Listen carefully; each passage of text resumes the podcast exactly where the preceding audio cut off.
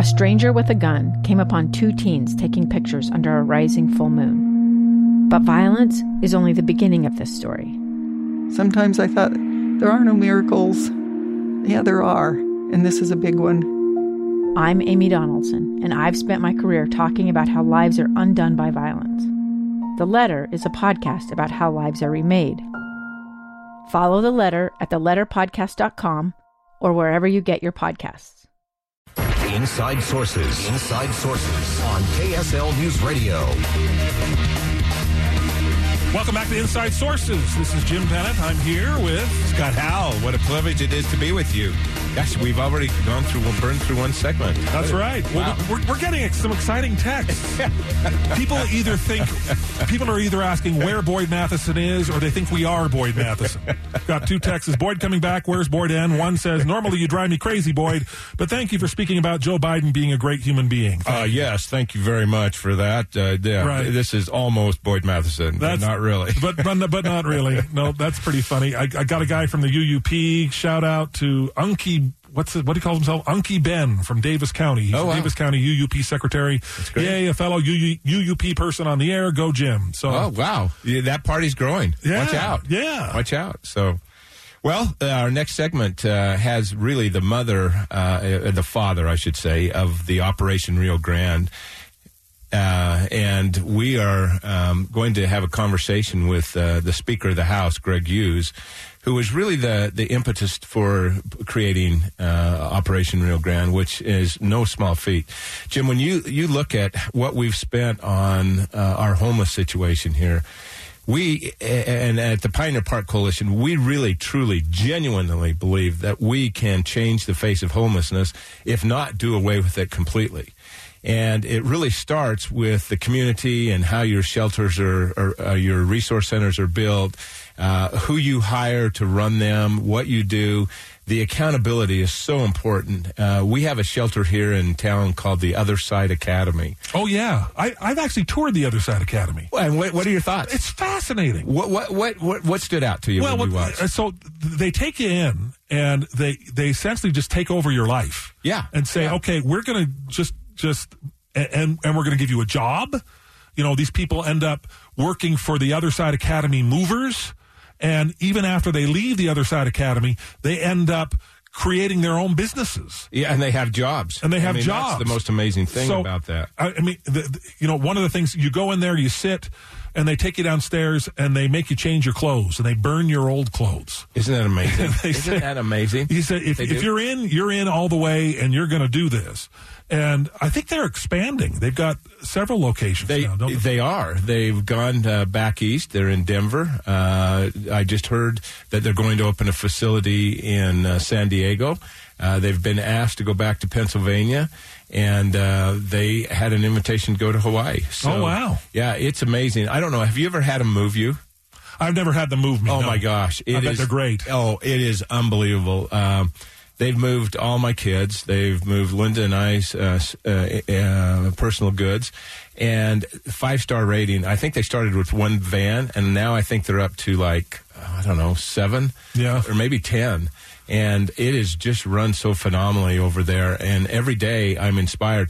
Uh, they just bought the apartment building directly to the west of them. Uh, so they'll be taking on a, approximately about another 129 students.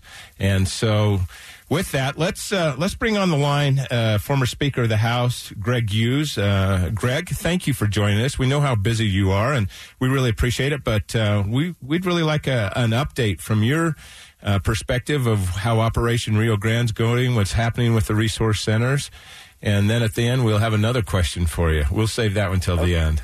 well, hey, Scott, thanks for having me on. I, I, uh, I'm a little late calling you. This day goes so fast. You know, when you're uh, when you're sitting out here in the cheap seats watching politics, uh, it's uh, it's it, you know you don't you lose track of your days. But anyway, good to be here. You know, from those cheap seats, watching as an observer now, not being a policymaker. The the the one thing I have to say is that being part of the Pioneer Park Coalition, being part of this board where you've invited me to to at least stay in the policy discussion, and as we've looked at uh, this big, exciting time for Utah, where we're seeing the model for helping those experiencing homelessness transition to the resource centers, not shelters, but resource centers. And the, and the wording matters, as you know, because we have uh, smaller places, facilities, women, women with children, uh, high risk males. We have uh, smaller beds, but a real focus on the individual and how to help them in a way to find self reliance.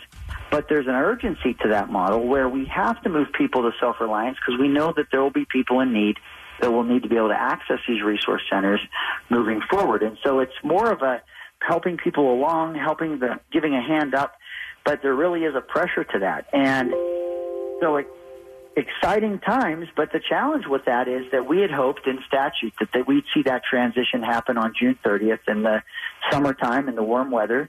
We know that we're starting to live through the weather cooling off even right now, and the weather is going to start to get colder. The numbers traditionally go up uh, for uh, those that need shelter when the weather gets colder. And so we're running into the opening of these resource centers. Two are now opening. I think Catholic Community Services should be uh, there in possession of the building and receiving guests anytime.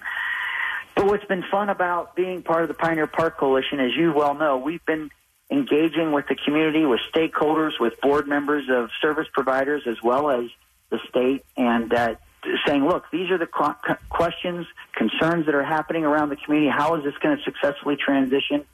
And it's a it's a it, it stays a community effort, and I've been able to engage in those conversations and. We love having uncomfortable conversations, don't we, Scott? We love we we love just instead of people talking past one another, talking to each other about some of the critical issues that have to be discussed and planned for when you see such a, a large transition know, Greg, like your point is well taken. I, I remember a wise um, mentor of mine and someone who gave me great advice, and they said, "I'd much rather lean in to the stiff winds of opposition, opposition than hunker down and do nothing." And I, I, I read a, a, comment that was a little challenging to me. Katie McKellar of the Deseret News, uh, in an article, she said, "quote." Uh, from Erin Mendenhall made this statement. She said, quote, I think it's high time for us to confront the reality that the closure of the road home in June of 2019 was a political conversation and not one based on reality. Any thoughts on that? Yeah, I, I would, I'm confused by that because you know when I left, I was I was still speaker, and I didn't I didn't take any days off. I worked to the end of December of 18, and I can tell you that that uh, construction wise and process wise, that June 30th date, uh, we were on track with at least two of the three resource centers. And the criticalness of that June 30th date was not political, it was the temperature. just, just that blunt. We needed a time where the bed count uh, in the warmest of months uh, is lower so that that transition into the three resource centers would be, uh, there wouldn't be any stress to that to that transition. And so the time that that transition should have happened really was uh, to make sure and put emphasis on a time where the bed, the need for beds wasn't as high. Uh, that was not arrived at. It wasn't just because of a wet spring. Uh, it, it, there were other issues involved with that uh, in terms of uh, contracts, all those things. But the the thing that's been worrisome, and and this is why you have frank conversations, and we're all on the same team here. Even me, uh, you know, sitting outside now, not being a policymaker, but wanting to see this success, see the success of this, is that we have to still see that transition happen successfully. And if we don't, the consequences of that really undermine all the efforts that have gone on for years and years. And so, I, we're look, we're that. If you want to say political, it was practical. It was meant because that's a time of the year where the transition would uh, would would see the least hurdles in front of it. But here we are in September, and I don't think anyone has anyone's resoluteness has, has softened. We all want to see this successful, and what you know. Pioneer Park Coalition used to get this bad rap that. Speaker Hughes, I'm sorry, we're coming up on a hard break in a few seconds. So, if you Greg, take yeah, ten so more anyway, seconds. We, we're all on the same page, working forward, Scott. Well, listen, uh, Speaker Hughes, we really appreciate everything. Thank you for your leadership. Again, Speaker Greg Hughes, and who I keep hearing rumors, Governor Greg Hughes. Join us back. We're going to take a uh, a break for uh, news, and thank you all. And uh, Mr. Speaker, thanks again for joining us. Thank you.